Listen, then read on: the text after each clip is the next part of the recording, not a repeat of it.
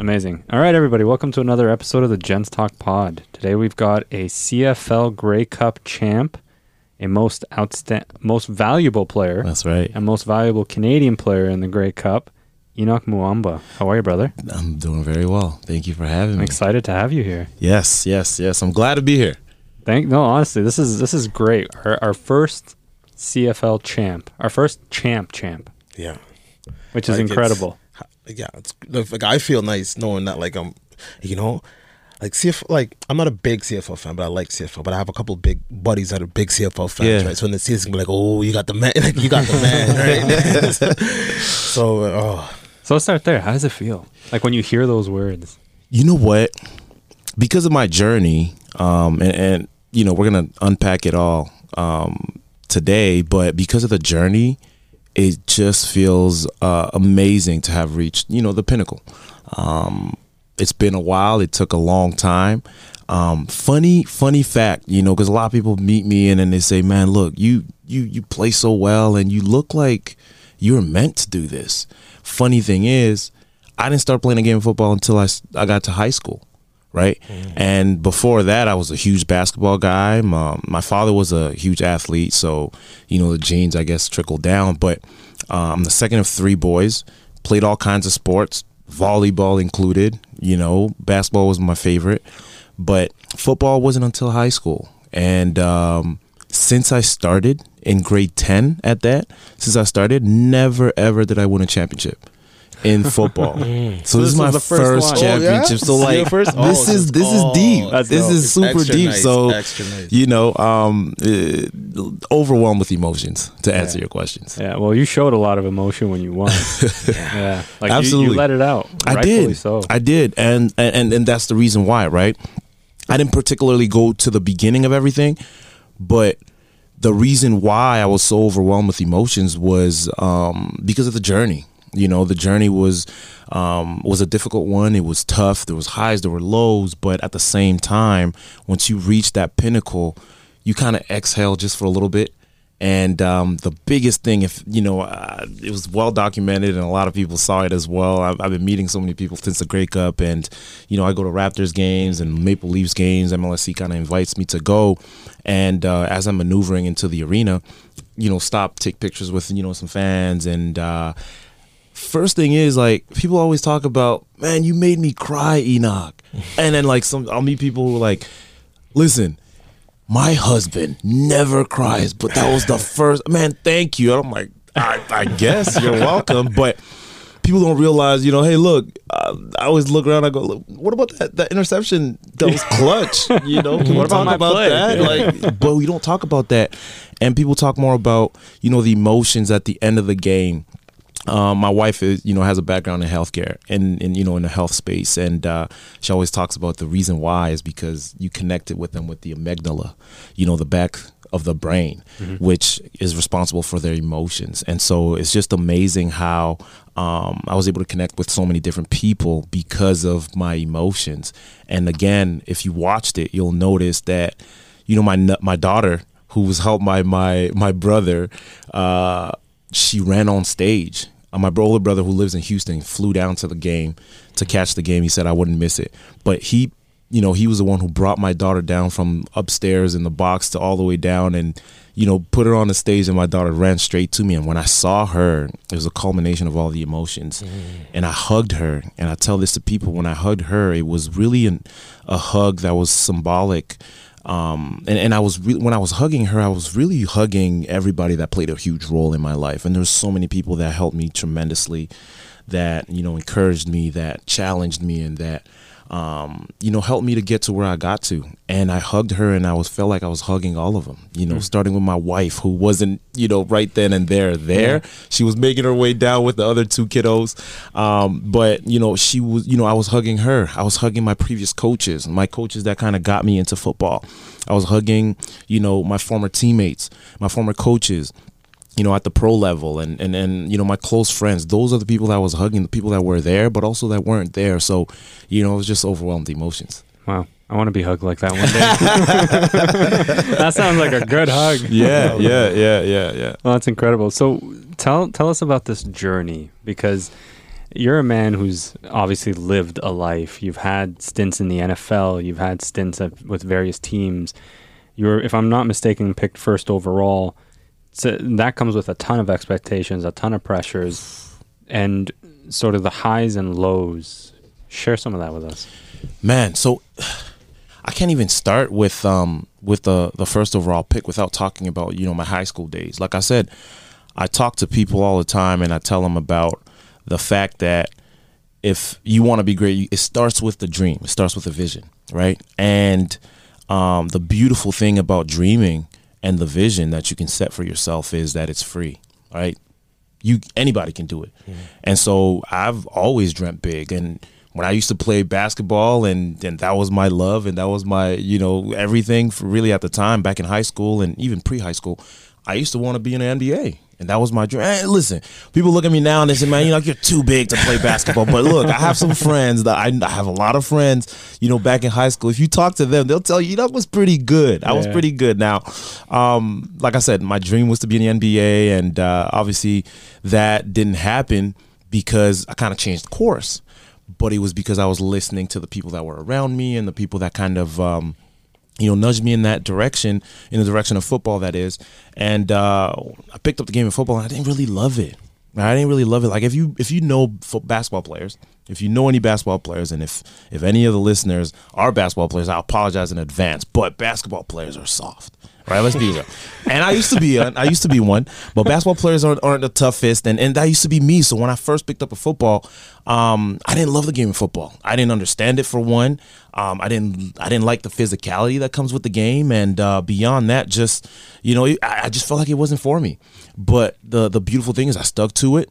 Uh, you know, I was encouraged by again my my coaches, my parents, and my brother, uh, who also started along at the same time as me and uh, you know I just stuck to it. And it wasn't until you know a, a couple of years later when uh, my high school coach, who introduced me to uh, to football, he actually coached me in basketball as well. You know how it is in Canada. They, they it's the same guy. The same and guy. he's your math teacher yeah. too.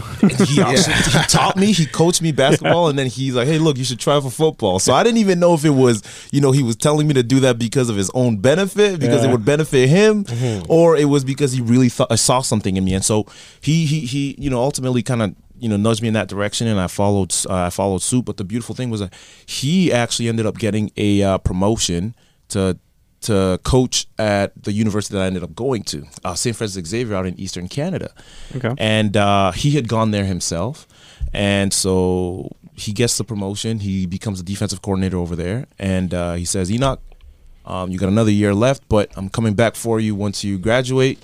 Um, you're going to come to X. I'm like, what are you talking about? I'm not playing football, you know, at the college level, uh, university level. And I'm like, you know, let it go. And sure enough, I played another year and I'm speaking about not being tough. I remember vividly my second year playing football. I, I hurt my thumb. Um, it was pretty badly jammed and really slightly broken, so I had to wear a cast, and that was it. It was the second game of the season. That was it. I didn't play anymore, but I still had the basketball mentality, the basketball mindset. Whereas now, literally, like if you're watching, oh, like damn. you'll see my hands are broken. Oh. I mean, I have some fingers that are broken. This one is the worst, but yeah. this one's also broken. This one's messed up. But the crazy thing is, guys, is I played with this. The, the the day that this one got broken, the my pinky got broken. I already had my middle finger broken.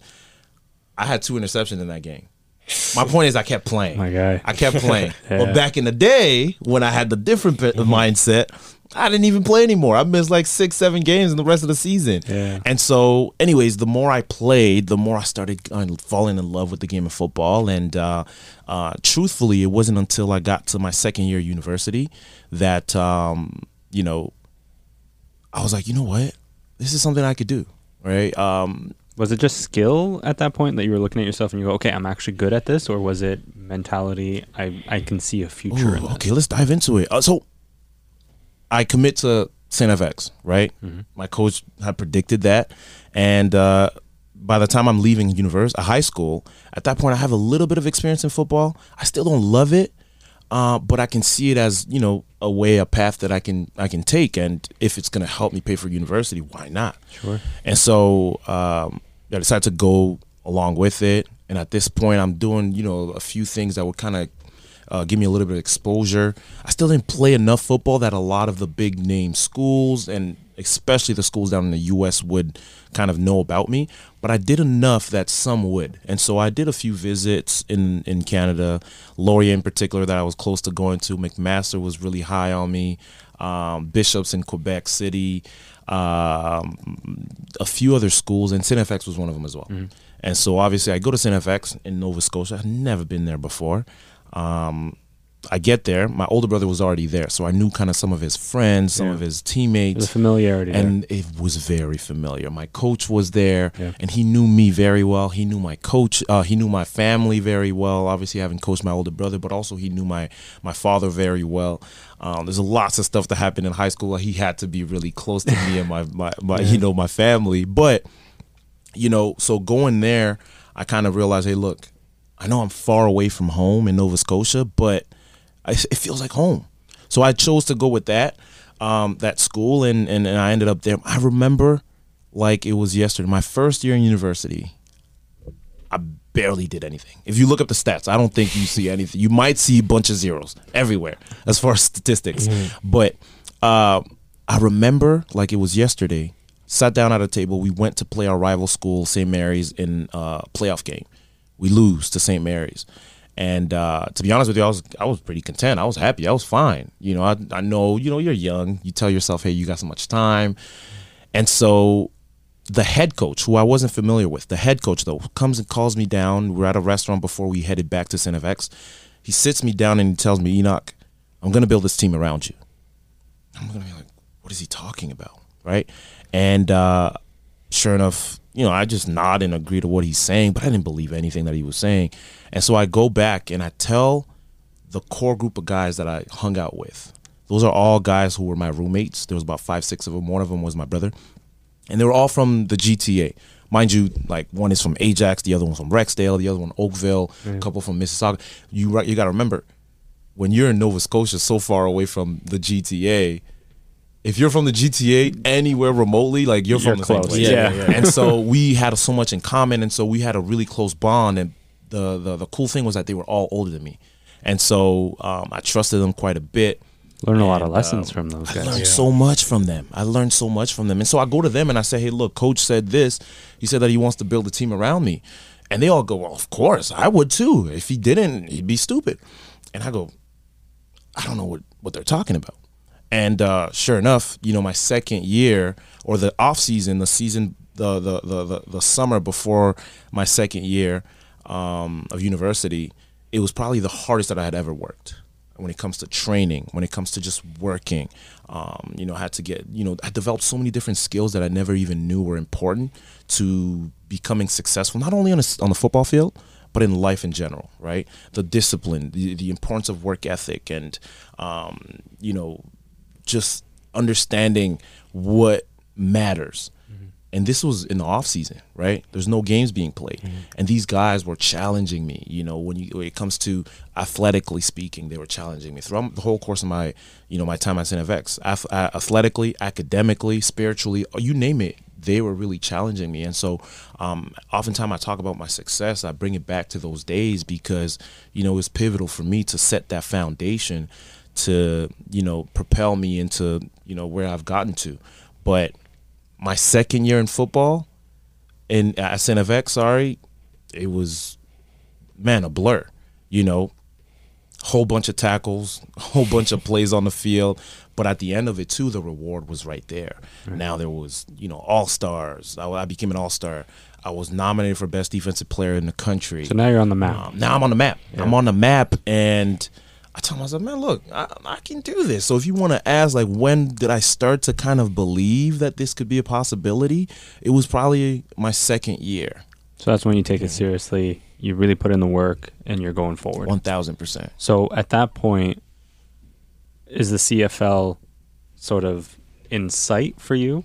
And was it something that you even wanted to pursue, or was it something like the NFL the main goal? So and I the asked that. Sorry, I asked ahead. that because there's a lot of athletes in Canada that I've spoken to who still see the NFL as the main goal. And with no disrespect to the CFL, they say, okay, if it doesn't work, I'll go to the CFL. I don't know if that's a mindset thing or if that's just a reality of the A hundred percent. Like the reality of the situation is this, right? Um, the NFL and the CFL are two top, you know, football leagues in the world, right? Um, NFL being at the top because of the magnitude of you know the business that it is, um, and then it being in a country where football is king, right? Football to the U.S. is what hockey is to Canada, Sure, Absolutely. right? And the reality is, yes, you if you really want to say, hey, I'm aiming for the top of the top, is is is the NFL. I mean, there's thir- 32 teams teams in the NFL. There's nine teams in the CFL. Um, competition, what a lot of people don't know, competition. Ocho Cinco, Yeah. um, Chad Johnson recently spoke about that, Yeah. and he talked about he played at a high level, obviously in the NFL, and ended up coming to CFL as well for some time. And he talked about how surprised he was about the level of competition that he found when he came to the CFL. So competition wise, it's it's really up there. Um, but back to, to, to, to answer your question, my second year, I wasn't even thinking professional yet. I was just thinking, look, I can do this, you know, repeatedly. And so in my mind, I still have two more years. Um, who knows what's going to happen down the road? The sky's the limit. But at that time, I told myself, man, look, this this this is doable. And so when you talk about taking that next step at the pro level, it wasn't until my my my senior year, right? And again, all the accolades were kind of ramping up and I got multiple All Stars again. You know, you name it, they gave it to me the awards, and that's when I, I started to think about the next step. And I was like, listen, um, and and to be honest with you, it wasn't even me as much as it was the people that were around me, right? The people that believed in me, the people that really spoke life into me, and so they came to me and they would tell me, hey, look, you know, listen, you're the real deal. Um, at times I didn't believe it really, but sure enough, you know, they were telling me this over and over and over again. And, and, and I truly believe that that plays a huge role in um, somebody's success. And so, uh, yeah, when I started to think about the pro level, I started to think about the NFL. I got an agent uh, by the name of Jonathan Hardaway, um, who actually passed a couple of years ago. Um, I really wish that he was able to kind of see everything. And again, you talk about the overwhelming of emotions. Like he was also one of the people that I was thinking about. At the pro level, you got to remember like there's so many people, players that, um, you know, sign with an agent, and by the end of their first year, they they fire them because they can't trust them. They don't Yeah. believe in them, and, and and so that happens all the time. Like it's very common that you sign with an agent and you fire them my agent, I never fired him. I never fired him, and as a matter of fact, I actually referred him to so many different guys because I trusted so much in him, and he believe he was one of the guys that believed in me. And so, my older brother, the year before I leave St. FX, he and uh, another one of my roommates who was older than me, they get drafted in CFL. They go to the um, the BC Lions, and so as I see this, I said, "Oh, well, I can definitely do this. I got one more year. Let me do everything that I can do, and I could possibly do that as well." And uh, you know, the NFL word kind of bounces off every once in a while. Somebody says it; it's a possibility. It could happen. Um, but I get with my agent, who uh, I get connected with through a former defensive player of the year in the country as well, um, at the collegiate level. And he introduces me to his agent, who and he was playing in the NFL. He was playing for Kansas City Chiefs. His name is Cory Greenwood. He played at the University of Concordia, and Cory introduces me to his agent. And uh, long story short, Jonathan ends up saying, "Listen, you had an amazing career, um, but take your time and look around, make sure I'm the person that's going to be for you. And I loved it because at the time, like every agent that was after me or that wanted me to sign with them, you know, they were just telling me everything that I wanted to hear. Yeah. It's mm-hmm. typical. And so once I did my due diligence, he does he does it as well. He says he tells me, "Hey, look, let me do my research, even though I can see all these things that you've you've you know you've achieved. Uh, let me do my due diligence as well." So he calls around, talks to a bunch of you know um, CIS at the time coaches, and uh, finds out about you know who I am as a character and everything. And he only hears great things. And so the next time we speak, I commit to him, he commits to me. The rest is history. But the moment that we started to talk, he he was telling me about, "Hey, look, you're gonna go to the NFL. You've done enough, um, and I've seen enough. Here are the next steps." And so he kind of laid out a path and uh, sent me to the U.S. to go train before the combine in the CFL, and uh, you know from there it just took off. And funny, funny, funny story. 2011. If there's any true NFL fans, do you remember what it was in the NFL? What? 2011. I don't know. It was a year of the lockout. Oh, that's right. And so I'm I'm leaving, you know, the collegiate level, Yeah. You're about to go in. about to become a pro. My agent is well connected in the NFL. He has a few clients in the NFL. And uh, you know, he says, You you got what it takes. And Lockout. sure enough, there's a lockout. I mean, if I was born a year before, a year after, it's a completely different conversation. I mean, I'm at a camp, possibly even at the NFL Combine.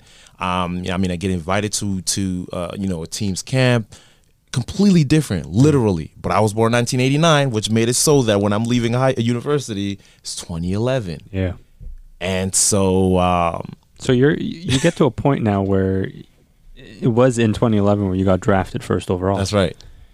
And then I think it, what what was it a, f- a handful of years later you had a stint with Indianapolis. That's right. That's right. for what is it a year and a half, Year and a half. And then you got cut. Yep. Walk me through what's going through your head in that moment, because for all intents and purposes, you went the route of the CFL, you got to the NFL, you played, and then you got cut. A lot of guys don't recover from that kind of thing. Yeah, it's, it's tough. It's challenging. Um, but at the end of the day, to me, I kind of always had a uh, a plan, and and my plan and my goal, specifically when I entered the professional realm, was I began with the end in mind. And I had a lot of mentors. I had a lot of guys that I knew who were playing at the next level who were telling me this all the time. Like, hey, look, don't just come to play to play. Play, but also develop off the field.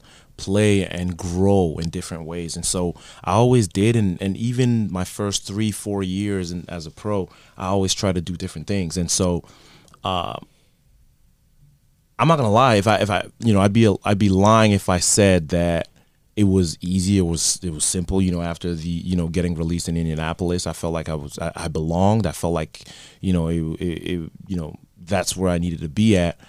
But I think I had a good enough understanding of what pro sports was about to kind of reframe the situation. And it's one thing that I had to learn to do really early on in my career where you know you got to reframe it in order to motivate yourself right? I believe in intrinsic motivation and how important that is in order to move forward and um, you know set a new goal right? And so when it happened it was tough but you know it was after an injury and i'm talking to my agent my agent was super positive too. He was like hey listen don't worry about it. You've done enough. Um, we'll either find another team to get you on on on a roster or worst case scenario which is a really good situation you have literally every team in the cfl that that wants you to go on there. But we're going to take our time. And so as as as sad or as bad as it sounded or it may have been um, and as much as of, of uh, you know a, a hit to to my confidence as it may have been at the same time, you know, the alternatives were still decent and were still well. And so that's what I kind of looked at and I try to focus on the positives and, and, and what could potentially happen out of that situation. And um, that's how I was able to kind of recover. Nice. Interesting. So my question is for you: when you're like you're talking and sorry, uh, when you're saying about your hug right, with the with your daughter, do you usually like? I just find like in sports, it's the only time it's okay to show emotion is really like on a big win or like a big loss, right? So like in personal life, do you still get to be able to show that emotion? Do you think maybe that's why it was so heavy that time? Like on a regular day, something normally happens. I have three girls, right? Our youngest is uh, Congrats. literally, thank you, five months at the end of this week. She's going to be five months. And uh, Newborn. Yeah. Extra congrats. You know, like in the middle of a season. I was gonna say, a lot I need a trophy for that. But uh, where, where were- go finish go so our oldest is four and a half. She's gonna be five in next month, and our our second, our middle child is uh, uh, two. She's turning two uh, at the end of this month, and so three girls. I grew up with three boys. I'm the middle of three boys, and it's a great question because I had to really adjust um, how I deal with my emotions with my daughters. right? I grew up with boys, and it's like rough, rough, rough, fight, fight, fight. Hey, let's play competition. You know, testosterone here and there. Like everything is comp- uh, is competitive.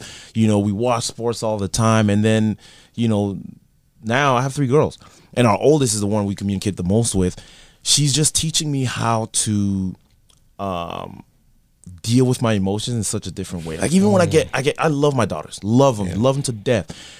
But even like when I, I, I get mad or, or you know at something that she may have done, and I and I tell her, hey, look, you're not supposed to do that. She is super emotional herself, but she'll start to cry, and then you know, and my wife is amazing too because. Um, you know, we're just learning as you know, newly, relatively new parents, how to kind of you know deal with our our, our, our kids.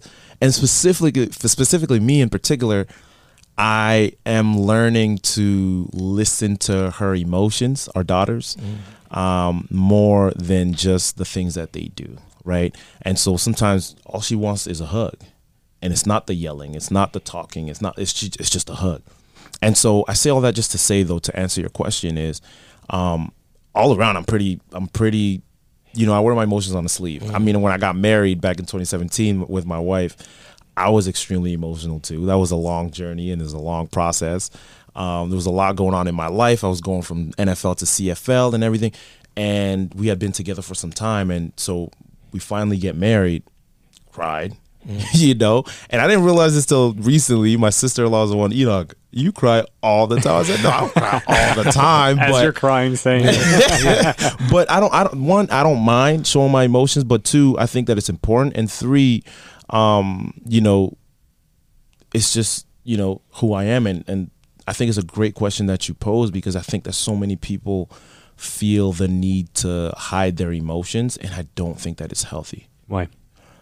I think that hiding your emotions, covering your emotions, you're you're you're not getting to the root of a lot of different situations and things that you may have experienced or may have um, encountered, right?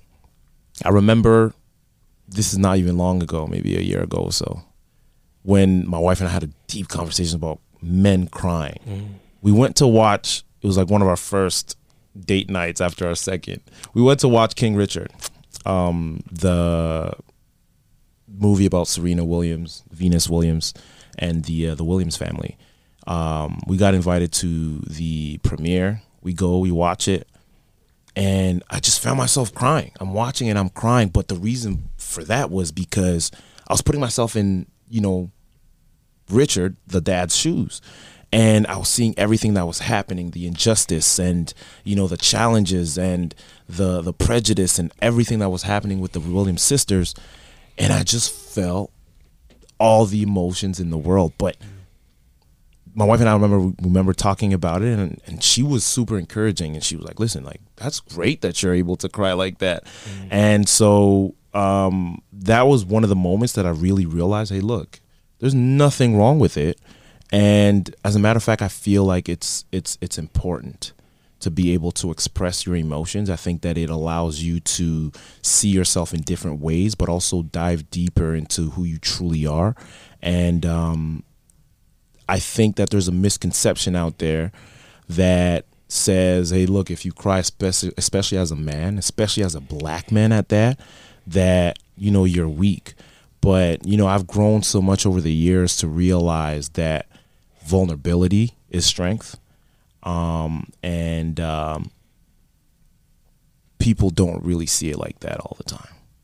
Do you find that in in professional sports, particularly football, that there's still a toxicity in terms of men showing their emotions because they're showing emotions like to Matthew's point where on the field you can show emotion and somebody will say, "Yeah, that's a passionate player. I like that." But then the minute you're off the field, if you're showing emotion, because players go through the ups and downs, right? Some days you're performing, some days you're not. You don't know if you've got an injury, your season might be cut short. Those are all raw emotions that boil to the surface, and a lot of men, they they they, they suffocate that emotion from coming out. Do you find that that still exists too often, particularly in football? I, I think so. Um, I think so. But I also believe that you know, those are things that are taught, right? Those are things that are taught. And to me, I really try to use every single experience in my life to try and teach, you know, another person.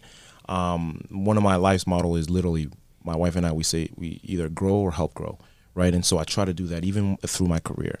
Um, and as I was, you know, I've been going through my career and everything, you know, I see how my life and my career kind of merge. And to your point, a lot of times it's funny because I told this to my wife recently too. I told her, "Hey, look, maybe like two, uh, not even two years ago, maybe like beginning of this season, middle of this season." I told her, "Man, do you know something funny? And you can never repeat this." And she started to laugh. She said, "What?" I said, "I feel like I act when I'm on the football field." And there's a, there's a couple of reasons why I say that. I said, "I feel like I act when I'm on the football field." She said, "Really? Are you kidding me?" She was laughing about it for maybe like three weeks straight, mm-hmm. but you know, on the field, I'm known as this intense, you know, fearless leader. Um, you know, almost no emotions, but very much uh, someone that loves connection.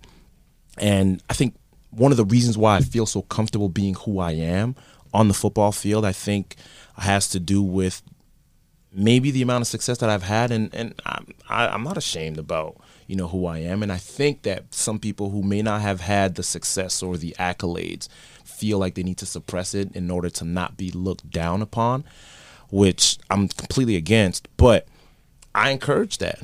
I really do, and and I try to connect with a lot of my teammates um, beyond the game of football. And I find, you know, over the years, you know, I've been pushed into leadership positions, and I found that, you know, that really allows me to get the best out of my teammates, right? When they know that Henoc cares about me beyond what I do on the football field. And so it's been, you know, an amazing journey and I've grown so much and the game of football has grown so much, uh, has allowed me to grow so much on the field, but I've everything that I learned on the field I apply to my life. Right? And uh, I, I, I tell the young guys all the time. I say, guys, look, when you come and play football, specifically at the pro level, one, it's a business. Two, it's gonna take so much from you, like so much. How so? If, I mean, I'm talking about sacrifices. There's Christmases I remember at the beginning of my career, like there's Christmases, holidays that I've spent away from my family. Mm. I mean, you sacrifice time, you sacrifice, you know, literally people. I had one guy that I loved when I played in Indianapolis. His name is uh, Dave Thornton and uh, he was actually taking care of the players over there. He used to say this one thing. He said, "Guys," and he had an amazing career himself. He was a linebacker, but he used to say, "Hey, look." I left so much on that field, and he used to be like very serious about it. He's like, I left so much. I mean, flesh, blood, some bones, and he had multiple surgeries. And he'll mm. show you like, you think my hands are bad, like he has broken hands. One hand's pointing left. It's supposed to go straight.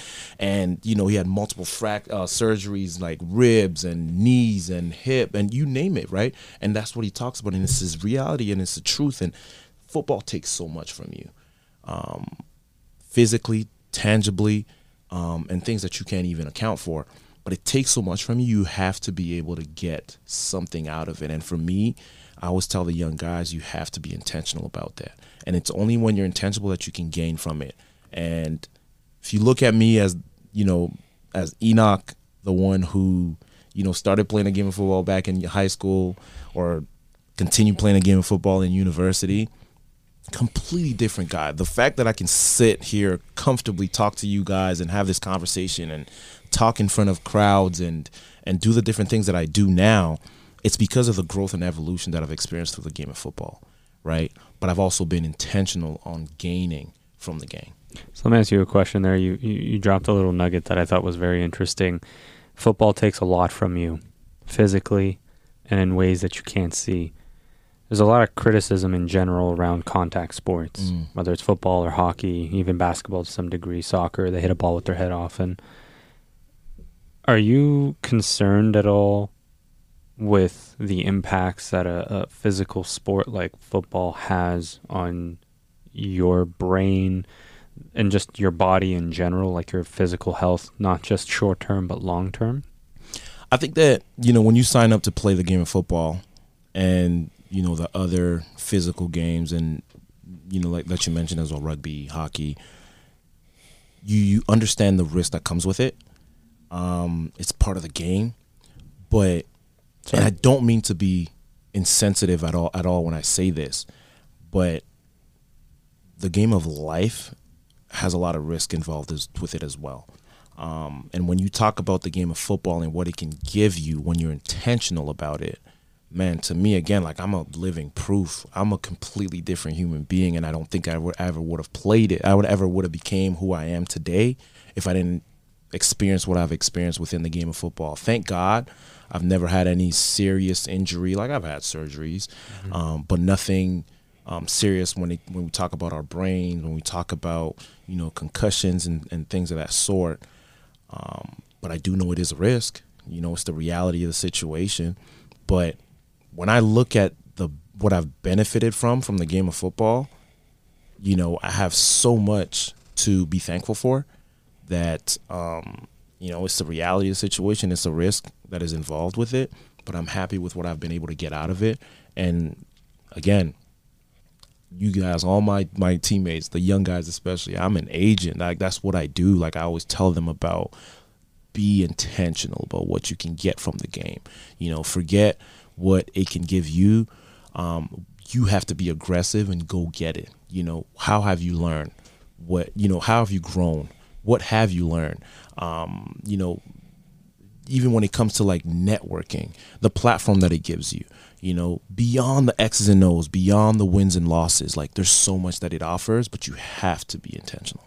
When you're setting your intentions, do you set them up verbally, like to yourself in the mirror? Do you write them down? combination of all of them? Combination of all of them. Yeah. Uh, I'm a deep thinker. Um, I live my life. I don't know who else does this, but I live my life literally almost like I narrated in my head. I don't know if I'm the only one. I don't know if everybody does.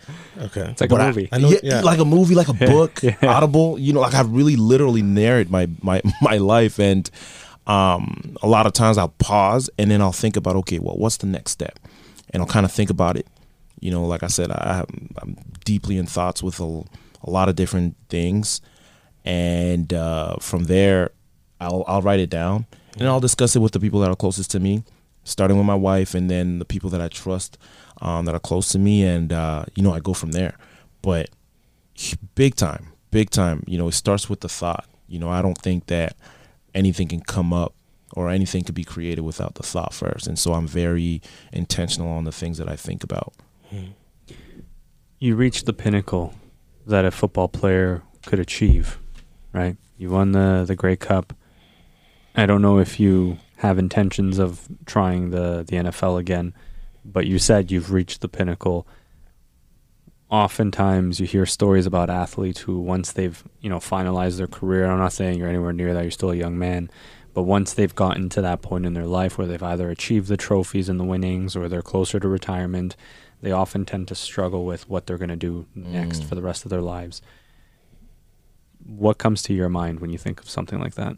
First of all, I'm uh, I'm a young man off the field, but I'm old man in the locker room, which is right? such an interesting concept. It's the, the funniest thing in the world. Yeah, like yeah. literally, like I have teammates that call me grandpa. I kid you not, uncle. Yeah. I kid you not. I mean, I'm born in I'm the last of the best. I'm born the last in, of '89. No, yeah, so you're, you're I'm not ashamed. It sounded like you were going to say. I'm born no, no, no, I'm not ashamed. I'm born. I'm born in '89, so I'm born in the '80s, right? Yeah, yeah. Last of the best. That's what I say. Yeah, it's a great decade. Don't let no one tell you different. hundred percent. It's the best decade, to be honest. And everyone that wants to argue with that, we we could talk about it off off air. But listen, I'm born in the '80s. I'll say it like that.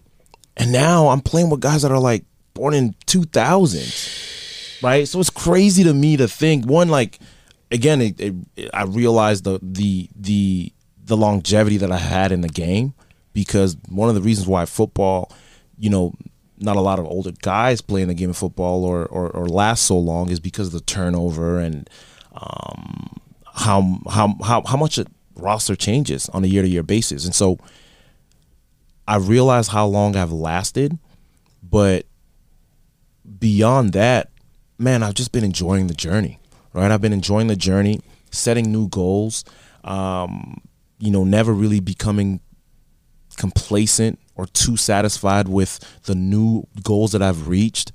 And the biggest thing, though, to answer your question, is that again, I think I had the right people around me at the very beginning. And I was able to start with the end in mind. And so I've dabbled in so many different things that um I was I'm super confident in where I'm headed to. If I'm done playing the game of football, and I've been saying this, the funny part is I've been saying this for maybe three years, three, four years. Because I've been so ready for the transition that um, you know, if I'm done, if I've played my last game, I'd be okay. And to be honest with you, if I retired last year, I would have been okay as well. Um, Good thing you didn't. 100%. I was, I was actually close. Funny story. I was actually close, and when I was contemplating, you know, um, retiring, actually not last year, two years ago, because uh, my mother-in-law, we, we lost my mother-in-law, who um, after we bought our house um, here in the GTA, my wife and I, we had uh, our oldest. Uh, we moved her in our basement, finished the suite and everything, so she stayed in our basement. But the the important thing about that is that when I knew that, hey, look, if I'm playing in Montreal, which I was at the time, I'm not home all the time, but my wife has the help with the person that she's most comfortable with, Sure. right? And so losing her was pivotal, right? Uh, a pivotal moment in my life, just because um, not only we lost her, it was she, you know, she was the closest person that my wife was was with. Um, she was like a partner, business partner. She was a close friend. She was best friend, really, and they did everything together.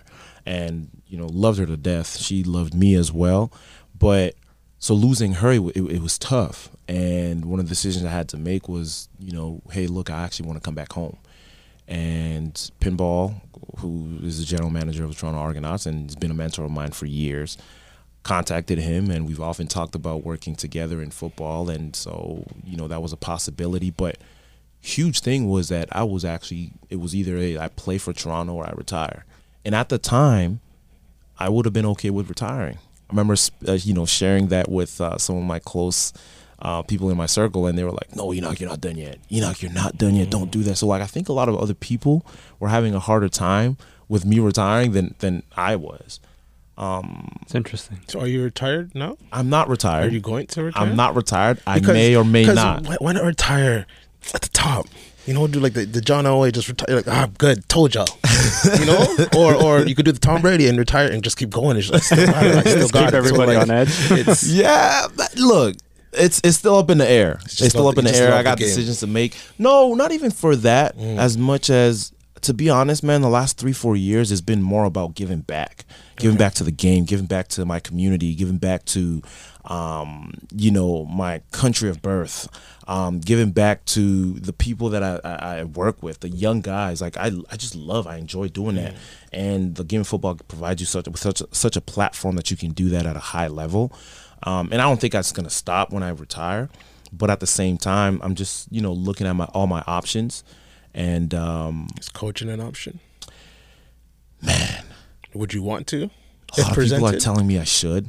And not to toot my own horn, I think I would be a great coach. Yeah. Um, I feel like you have to be love- very articulate as a I coach. love, I love, like I said, I love giving back, and I love spending time with guys. Like one of the reasons why my coaches right now, if you ask my defensive coordinators the last maybe three, four, or five since I've been like a vet and and, and a leader on the teams that I've been on, they'll tell you they they love Henoc. And one of the reasons was because I spent so much time with them, and I realized one thing: like coach, a coach is a player that can't really play anymore, right? So I spent so much time with them, I think like them. Mm. And so when I think like them, I act like them as well. And I literally coach up a lot of the young guys. Like I'll stay after practice and I'll coach up a guy, and I'll, I'll come in early and I'll coach up a guy. And you know I don't have an issue doing that. Mm-hmm. But I don't know if coaches in my Yeah, co- a lot of a lot of MVPs aren't coaches. I don't even know if it's that as much as it's the fact that again we talk about the exchange between player and the game of football. I just feel like I've given so much time to the game of football that I don't know if I'm willing to commit because I know myself too. I'm going to be, you know, putting in the time. And coaches, people don't give them enough credit. These guys, I mean, Put they, up with a lot of crap. Yeah. they put up with a lot of crap, but a lot of they put up so much time Yeah. into the into like prepping for games. People don't know how much it takes to prepare for a game. Right. It takes so much time. Like some of my coaches I know, like they go home sometimes for like two, three hours and then go back to work. right? If we come back from like a game in BC and we fly back home, um, we play a game like say seven o'clock Eastern time. It's already ten o'clock here. By the time we fly back, it's like four a.m., five a.m. I've known, I've seen coaches when I've played on the east, you know, in the Eastern Division, who literally we landed and they go straight to work. You know, and I'm I'm just not willing to put in that work that much time anymore in football when if when I call it a career. But I would I would still be willing to be a, a, a general manager. I would, I'd love managing. I would love um, not that it doesn't demand that much time, but coaching wise, I think it's so much more restrictive. But general management, um, I love media, so I would I would get involved with media as well. Um, I would still stick around the game of football. I, I, I want to say Commentating this. at all or any? would Yeah, you- yeah, like, 'cause that, yeah. That's that's that's been like the new route too that I, I love. I love when you get actual players Absolutely. that are commentating. As as much as you're good at. It's just better to hear a player talk about it. I don't know because just 'cause no, they, 'cause absolutely. They just and understand. then you they- trust and yeah. believe it even more. Yeah. But I, I, I want to touch on this thing. Like you asked a great question. You talk about, um, am I afraid of, of, of, of retiring or am I afraid of, of you know post football, which I think is it doesn't get talked about enough, which is why I've been on such a uh, you know campaign to always bring this up to guys, and then you know I think also the pandemic was a blessing in disguise because it forced a lot of the players to be like, hey, look, if football isn't there, what am I going to do? Right? Um, how am I going to transition? What what what else am I really interested in? What else am I passionate about? Right? Which are things that if you're not forced to, sometimes it's hard to do on your own. And so, I'm like I said, I'm fortunate. I was fortunate enough to have the people, the right people around me, to nudge me into that direction and to think about those things. And I've been able to do that, which is why I'm so confident. So, two things, two reasons why I'm so confident in, you know, retiring and transitioning is one, the mentorship that I've received over the years, and um, the work that I've also done. Right. So it gives me the confidence to be able to be like, hey, look, if I'm done, I'm done right? And I and I'd come to terms. I'm telling you guys, literally two years ago, maybe my wife and I talk about this all the time. Like we were, you know, we had come to terms with, hey, look, you know what? I'm maybe I am Charles Barkley. you know, maybe I can have a great a great career and never won a championship. Eh, you know, and some people throw around the, hey, like you might still, you man, you're so good, you you're still a Hall of Famer. And I'm like, eh, I so don't Dan know, Dan maybe not first ballot if it does happen, but you know, you don't have a championship, you can still be a great player, right? But at the same time, I had so much confidence again with the work that I've been putting in over the years. But there's one particular instant. I was in Indianapolis, right? And um, again, like I'm a man, I'm a man of faith. Grew up in the church, right? And uh, I remember like it was yesterday. I was um, in Indianapolis, you know, I signed a contract with the Indianapolis Colts. People have no idea. We skipped through this part, but I had an injury my very first year, my very first game. Not even game actually, first first preseason game as a professional athlete within with the Winnipeg Blue mm. Bombers. Mind you, we touched on it. I was drafted first overall. Yeah. Talk about the expectation from Yeah. the media, from the fans, People start from calling you a my boss already teammates, like that. Yeah. from my teammates, from my coaches, right? Preseason, I get tripped up by a guy, gentleman by the name of Rico McCoy. I'll never forget it. He number five. He went to University of Tennessee. I'll never forget it. He was a linebacker, fellow linebacker, and he went and he, you know, I'm running down special teams, and he cuts me off. My teammate, mind you, mm. my teammate, he cuts me off and trips me. I fall, land on my knee.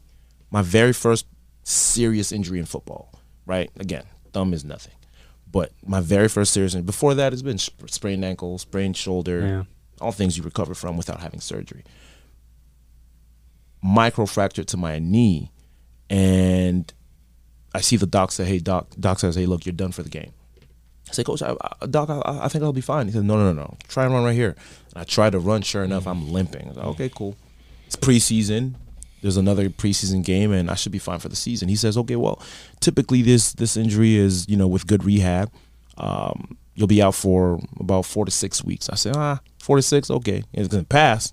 I get told anything from a doctor two to three weeks. I come back in a week. You know, I feel like I'm invincible. Mm. He says four to six. I'll be back in two. Again, mind you, like I know how to work hard, and I've never been allergic to hard work.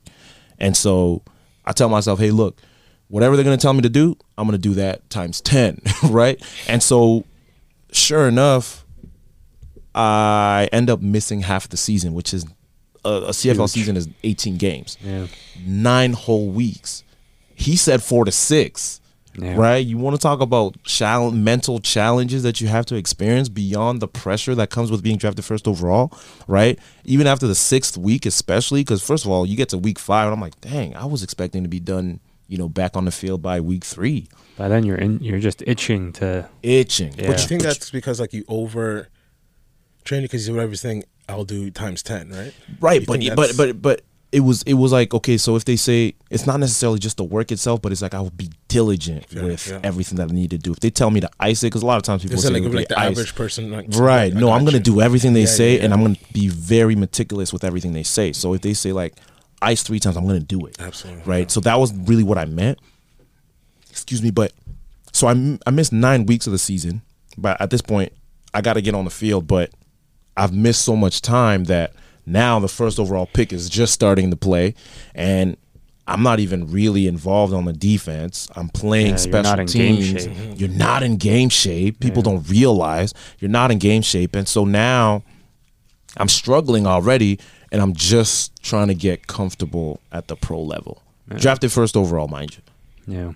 fast forward, we end up going to the Grey Cup my very first year as a rookie. I don't play too much on defense. I'm maybe on a couple of packages. I play special teams, but we lose that game to my brother at that. My brother's team, the BC Lions. So we lose, and uh, I tell myself, "Hey, look, I got to get back." Off-season training again. I come back. My second year is even better. Um, not to take too much time on it, but I become a starter finally, and then the rest is history. there. Yeah. But I get to Indianapolis and I remember, you know, having a lot of attention from a lot of different teams. I go and I do workouts and they all give me good feedback and I finally end up choosing um, out of the 19 teams that I that that called, I chose Indianapolis.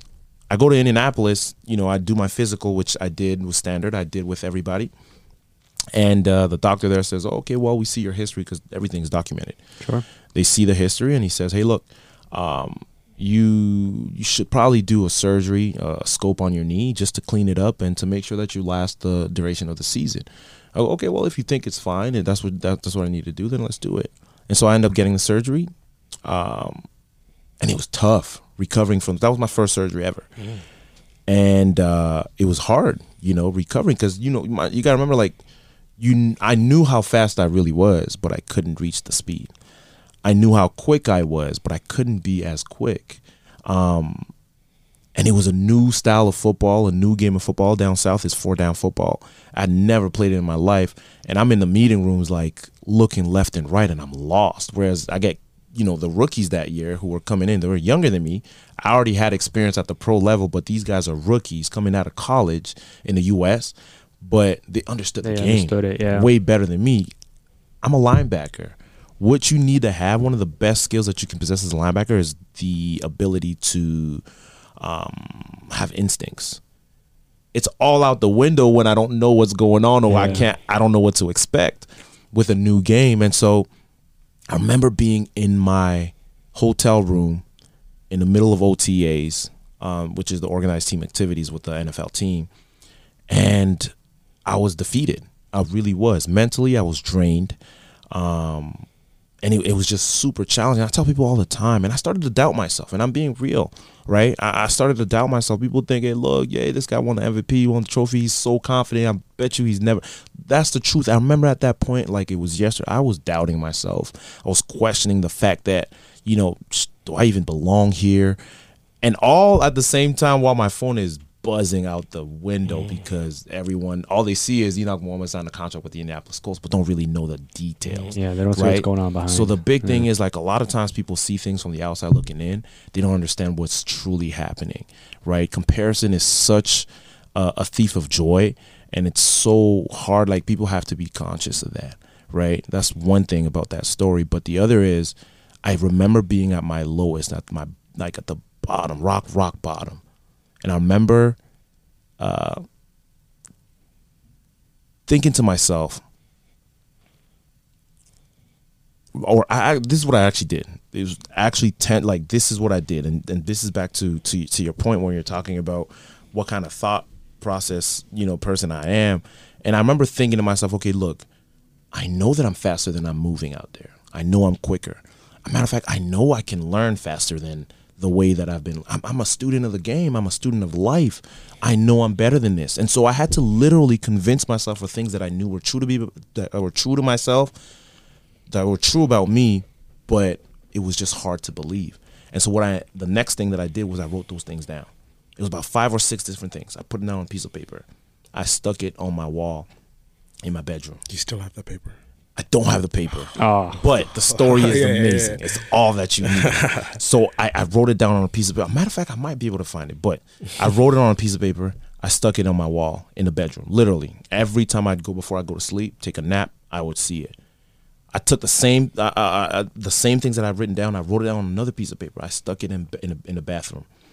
I'm going to the bathroom, one, two, I see it.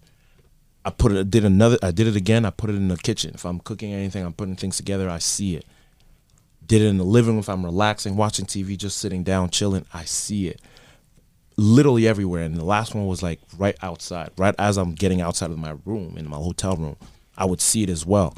And um, every time I would see it, I would read it because there's so much power in speaking things, right? And so, and I knew that, and I would do it over and over and over again. And I encourage people to do that all the time. Like, what are your goals? Write them down on a piece of paper. You know, write the things that are true about you, even if you don't believe it right now, right? Do it. And, and it helped me tremendously to get out of the hole that I was in. But one of the biggest things that helps me when I think about my life after football, um, I remember this was like was a crazy spiritual experience that I, you know, I don't often talk about, but it gave me the confidence that I have today about retirement and moving on from football. And I remember laying down and I was praying and just laying down. And I remember deep down, like hearing, like, you know, even people that say that they they believe in God, people that like I know me, and I, I think I'm pretty strong in my faith. I know me. Like that was the the one time that I, I believe God speaks in different ways, but that was the one time I actually heard His voice, like heard it, right? And um, it was one of those things like it was I was so confident that I heard it, right? Um, and I heard the voice that I heard, and it was like, man, Henoc, as much as you've accomplished, I haven't even talked about this to anybody before. Actually, my wife knows, but publicly. And, and, and this is the voice that this is what the voice said to me. As much as you've accomplished within the game of football, and at the time, mind you, like I told you, I was at, at a huge high rate, accomplished so much in the CFL already. No Grey Cup, but accomplished a lot. And um, you know, I'm at I'm in the NFL. I shouldn't be there, but I'm in the NFL. And um, as much as you've accomplished in the game of within the game of football, you will do far greater outside of the game. That was all I needed to hear. And I knew that I knew that I knew that I knew that that was true um, for me. And so ever since then, to be honest with you, from that point on, if they had said like it, it actually it was a breath of fresh air. Yeah. It was almost like monkey off my back because it was like it was almost like at the point I was like, look, if I retire tomorrow, if I get released by Indianapolis tomorrow, they think, hey, look, man, this guy's not who we thought he was. I was like, man, look, if I gotta retire, I gotta retire. There's so much more and better that's ahead of me. I'm excited for it. Right. That's so. I've had that confidence for years now.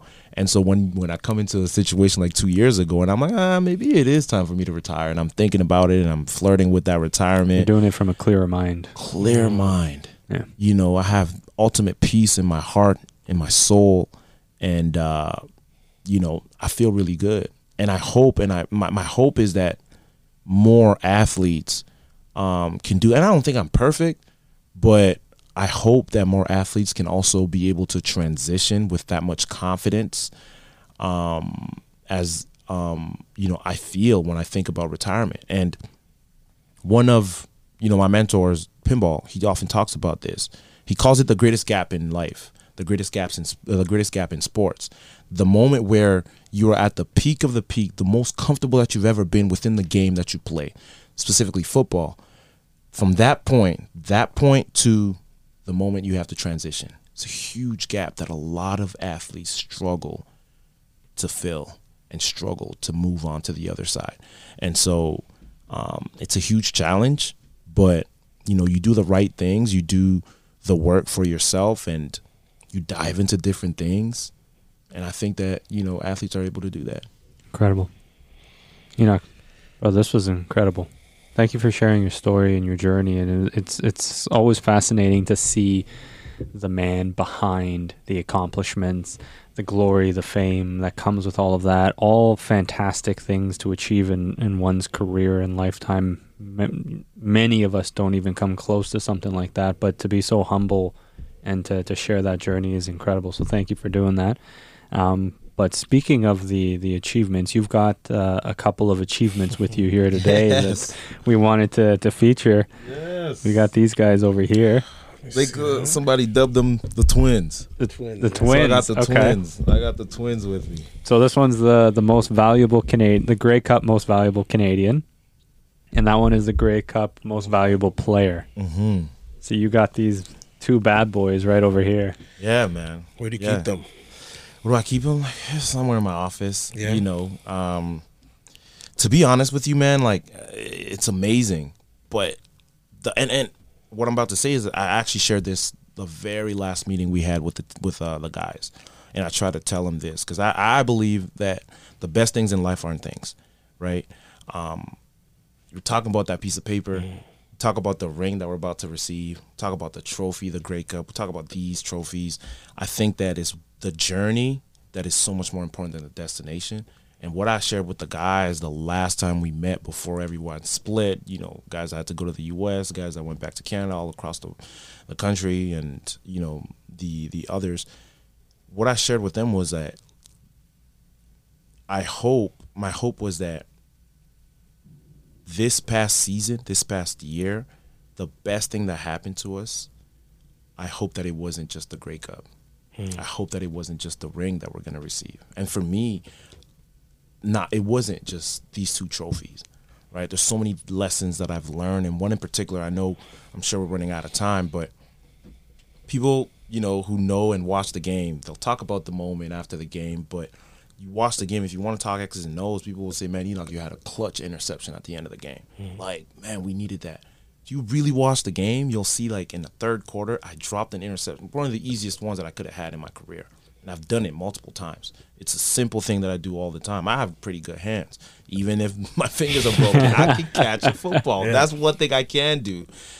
But I dropped it for whatever reason, and no excuse is necessary, right? But I dropped the football. I was devastated. If you watched, like I literally hung my head down. I was like, man, I couldn't believe it. the biggest platform ever. I have a chance to contribute to winning the Grey Cup, and I dropped the interception. Run to the sideline. My my linebackers coach Kevin Eiben. I said, Coach, my bad. I felt like I let the whole team down. I should have intercepted that. As a matter of fact, Winnipeg actually scored on that drive. If I intercepted it, that's seven points off the board. Mm-hmm. I get to the sideline. My coach said one thing that was amazing, and you need to need to you have to you have to choose your circle, right? Um, it's so imperative. We talk about the power of life, the power of words. Um, literally, life and death is in the power of the words that are spoken into you. And I get to the sideline, my coach, I said, Man, I'm so sorry. I, man, I can't believe I dropped it. He said, You know, don't worry about it. You'll get the next opportunity. He's, I kid you not. I was mic'd up in the game. It's gonna come out at some point. CFL is working on it, but it's gonna come out. I get to the sideline, I was devastated, and every other teammate will come by and say, "Knock, just get the next one. Not get the next one." Now, mind you, I didn't know I would get another opportunity. But I believed that if it came, I was going to be ready. Mm. Sure enough, he did it. Up coming. You're ready. Here's the culmination of everything that I'm saying. And I and, and if if you remember one thing that I said, remember this because I I truly believe that we talked about our thoughts, we talked about the mindset and mentality in anything that you do in life beyond the game of football, beyond sports, if you have the right mindset, doesn't matter what your goal is, you're going to achieve it, right? regardless of setbacks. You have to have the right mentality, and this is my this has been my mentality. If this has been my secret, Put it out there. I don't care. I'm not. I'm not. I'm.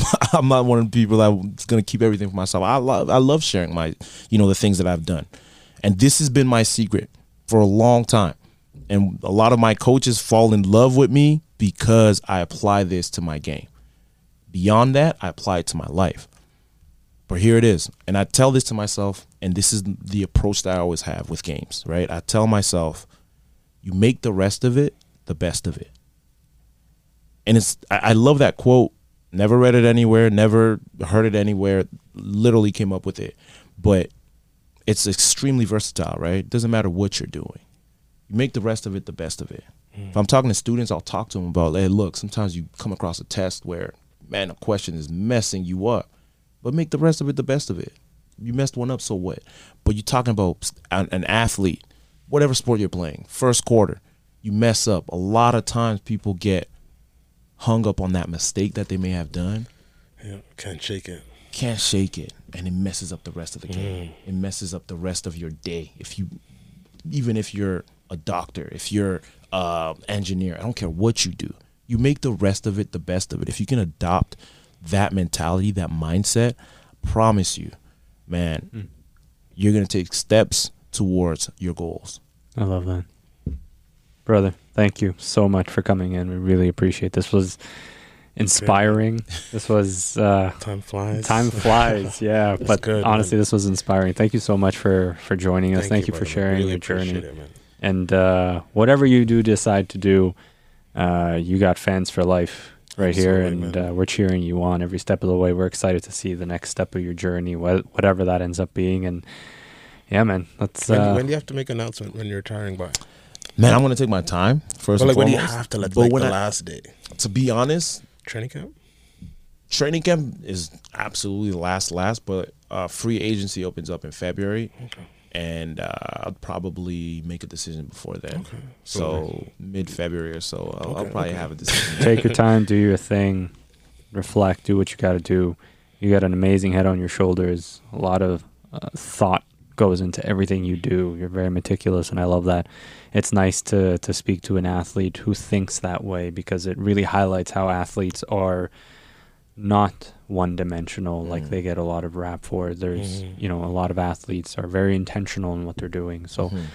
thank you, brother. I appreciate it. man thank you guys for having Thank me you. man it was a pleasure and a blast No, this was great. It. Thank you, everybody. Appreciate it.